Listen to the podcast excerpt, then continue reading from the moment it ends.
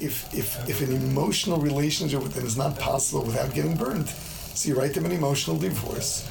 And so.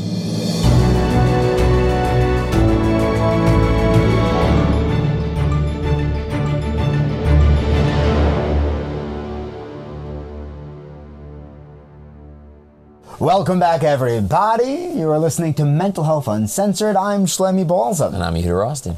And this week we are going to continue exploring the effects of parenting on our mental health. And last week we focused more on the positive aspects of what parental support can afford to the next generation. And now we're going to jump in a little bit, or a lot of it, and we'll see how this conversation goes. More negative. I asked Rebbe whether we could use this recording post facto because it is delicate, and um, we're going to deal with it in a sensitive manner. Bezras Hashem. The question that we're discussing is when someone is in therapy and realizes that much of his therapy need for therapy stems from his relationship with his parents. It could be trauma from his parents.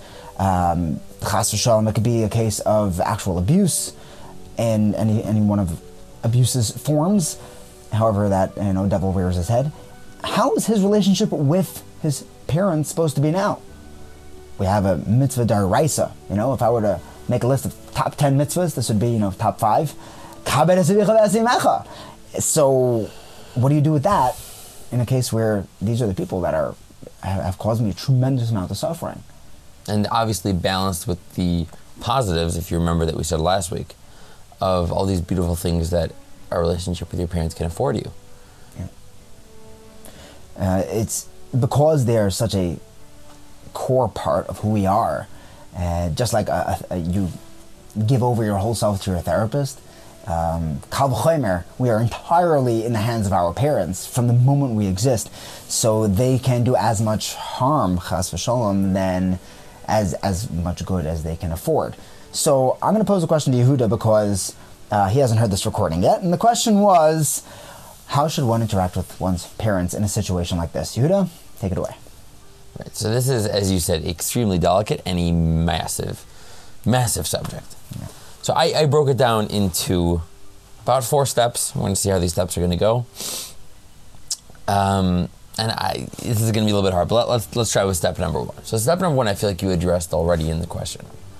Step number one was take a step back, see, you know, and this is what you said in therapy. If if the person discovers in therapy that the relationship with his parents is something that's detrimental to his mental health, that's something that's you know slowly you know, wearing down on him.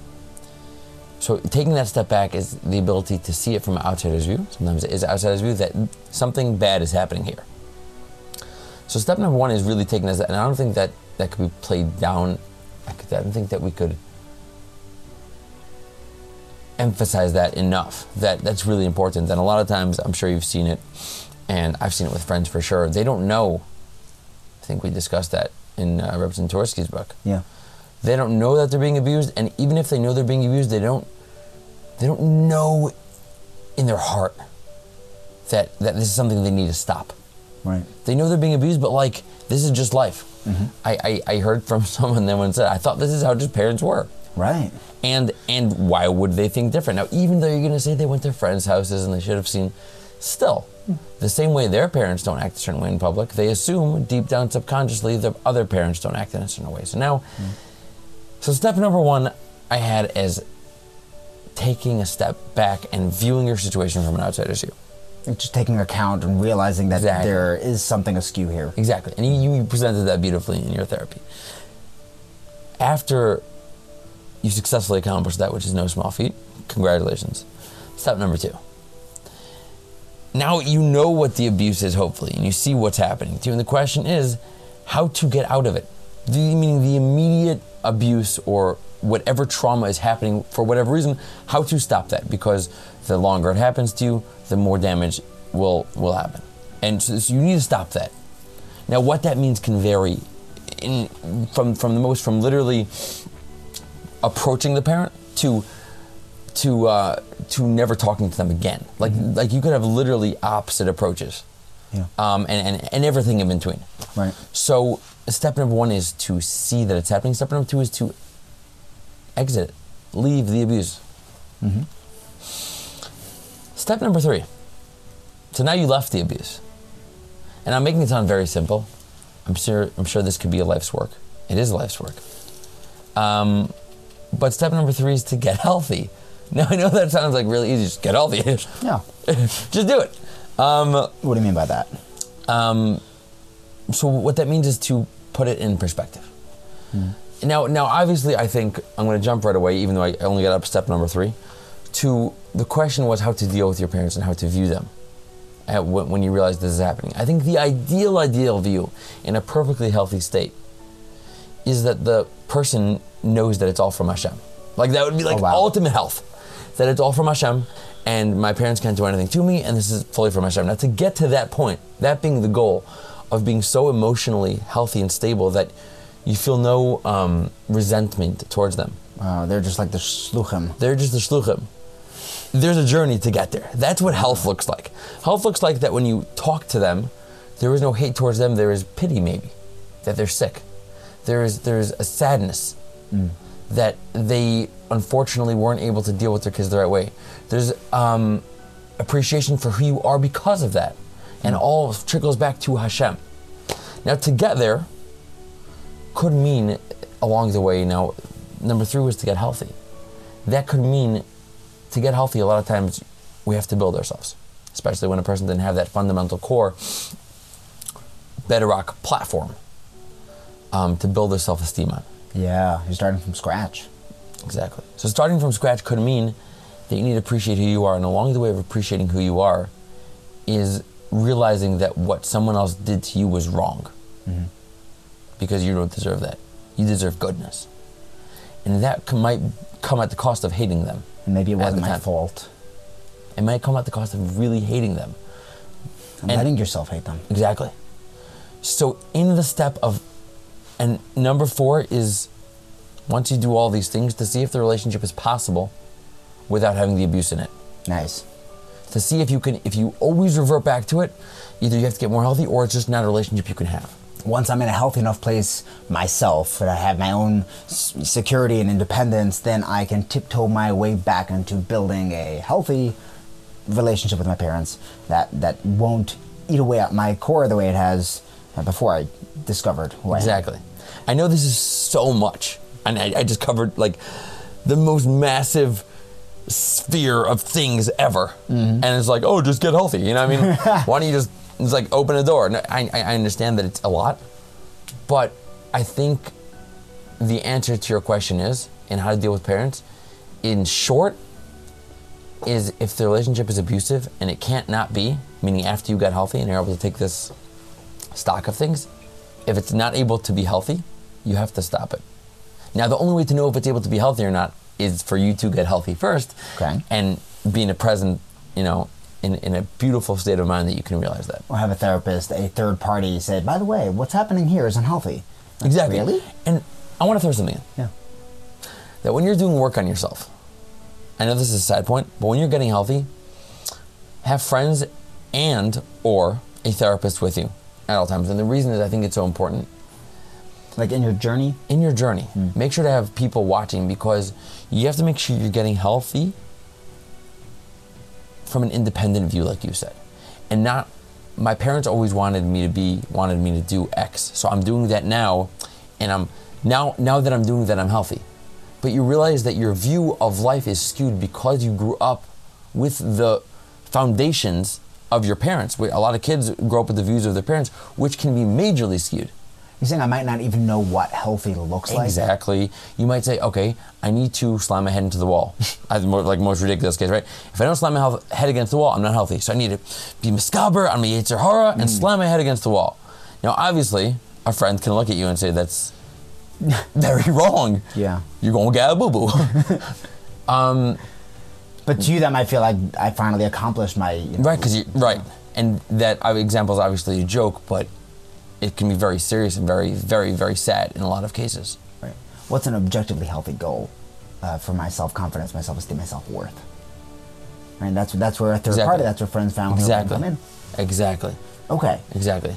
Are you ready to hear the recording? Yes. Here we go. Um, in therapy, it, it comes up o- over time. Um, it could turn out that parents do significant damage to their ch- kids, but maybe bashege, whatever It it is is. the parents' fault. Yeah. could- Yeah, that's, that's the way it goes. Everything the parents' fault. The question is Wait till our kids go for therapy. considering uh, kibbud av va'em. Yeah.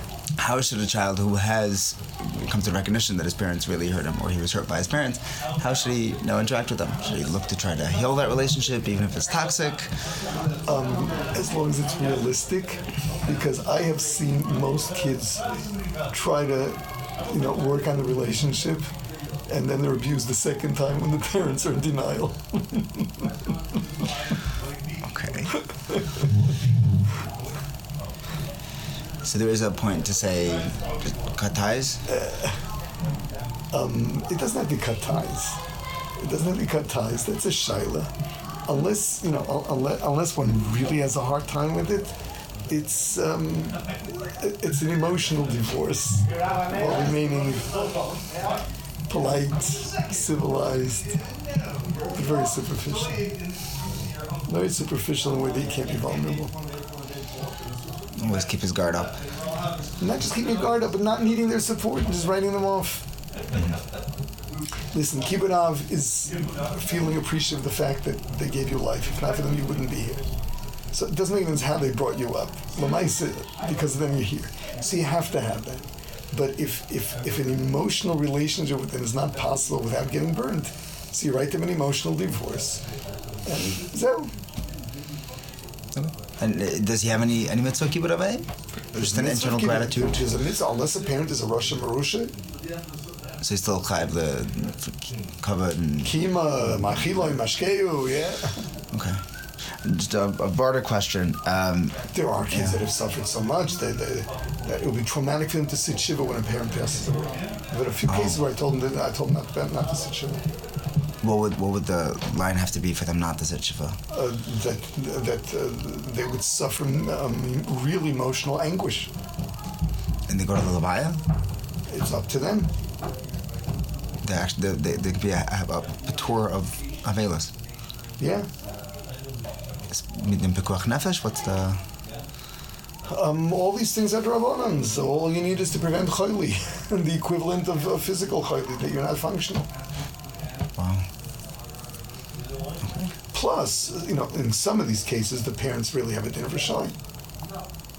In which case there's no chiyav avelas. There's no chiyuv, just, you know, I mean, mi'ikar adin. We don't usually potter them so fast, but where, where the child can't handle it, you do that.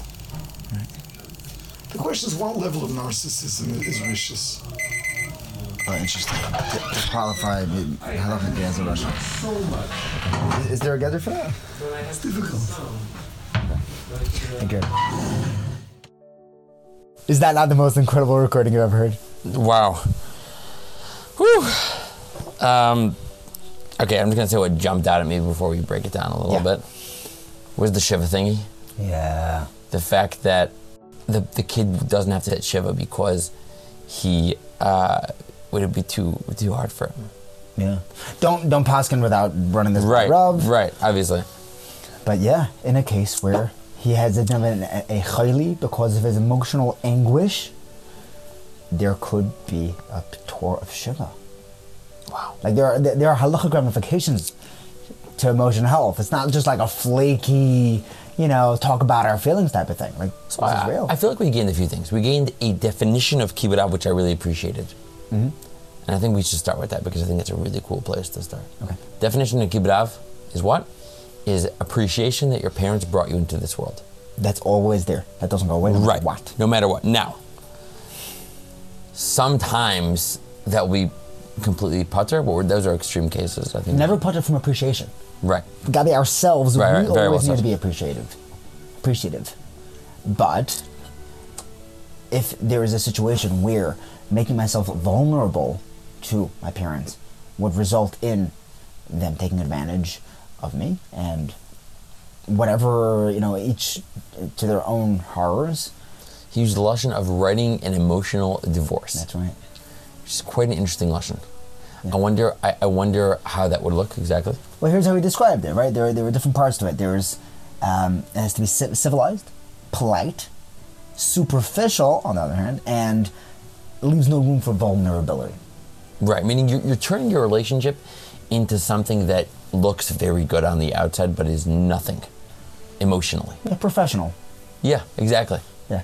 Very well said. The, the, yeah, Professional. the, the goal being that he has a, a- an independence that at any point his parents don't have a stronghold on him that he can, like Rebbe said, write them off.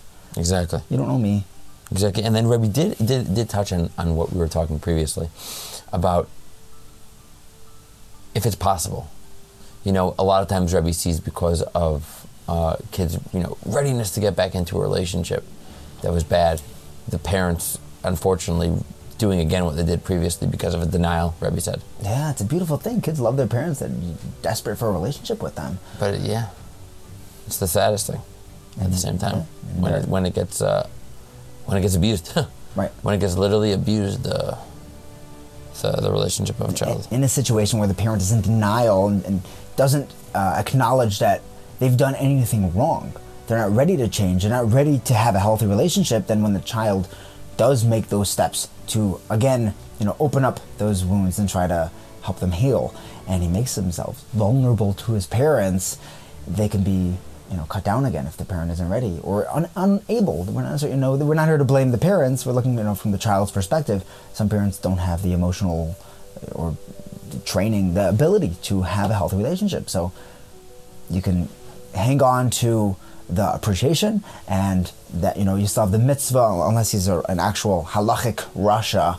which again should not be uh, poskin by yourself. Absolutely no, never. You- Please do not. You have tremendous bias. None of this, none of this stuff should be poskin by yourself. But this is an outline for what you, if if you are going through something with your parent, um, you should be expecting Yeah. to some degree. It's, it's, a- And you should be, ready wary. for it. Be Yeah, wary of cautious. Yeah, exactly. Yeah, it's a very painful subject. There really are. It happens more often than we'd like to admit. In, Exactly. Uh, you know, the yeshiva world, the, in the frum community, it really uh, it does exist. You mentioned in the introduction, uh, just to recap. Here, here are some of the things that Rebbe. Here are some of the things that Rebbe covered, and let me know if I left anything out. Um, we have the ability to blame everything, all emotional issues on our parents. Exactly. It's tongue in cheek is like, you know, it's all our parents' fault. Technically, if you want to, if you don't want to take any accountability, we any anyone who has parents, anyone who was born can say it was all his parents' fault. It's true. That's out there. Uh, don't do don't take advantage of that. You know, you got Exactly. take accountability. Uh, but that being said, um, the second point was only try to rebuild a relationship when there's a realistic possibility of a healthy rela- relationship.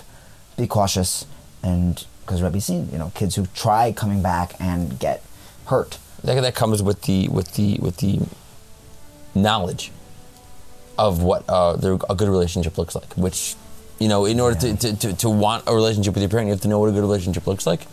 And then after you absolutely defined, however that is, you define that, what a good relationship with this parent is. Mm-hmm. With this parent, what a good relationship could look like, and how it will not emotionally negatively affect you. Yeah. Then comes the question of, can I rebuild this? Right. Yeah. H- how much can how yeah how much can I make myself vulnerable? How much are they able to uh, actually engage in a relationship without harming? Yeah. 100%. So, so what are what are I'd like to put it a few pieces of advice we can give to someone going through this, and what should they expect? First of all, my heart goes out to you. You know, we don't get to choose our parents, and uh, this is the lot that you were given. It is tough. It is hard, and you know, you listen to our last podcast. You know, parents are everything, and if you're missing a healthy bedrock of, of parenting, you're, yeah, you you're starting with with a, you know, a thousand pound backpack on your back, heading out on this hike. You make it to the top, then you've accomplished a thousand times more than anyone else. Uh, you can do it, but this might be a relationship that you can't throw yourself into. That was the message that Rebbe said. Be careful. And know that, be prepared that you may want the relationship, but it may not be healthy for you, Yeah, exactly. and it's very normal. Yeah. Yeah. Because as, as Rebbe said, he's seen people go back to their parents, and the question comes, why did they go back? And that's what you said. It's this this connection we desire, Um, yeah, of course. and the connection we desire is, and is whether it's not a healthy one. That's there. We, we don't necessarily know, especially if that's where you're coming from. You don't know the difference. Yeah. Yeah, when, when you were uh, discussing, you know, what you would answer, right, in the introduction, so you mentioned the, you know, the two uh, poles, uh, the extremes where, uh, you know, the different types of exercises you can do to get healthy. Um, you could, confrontation is a big one.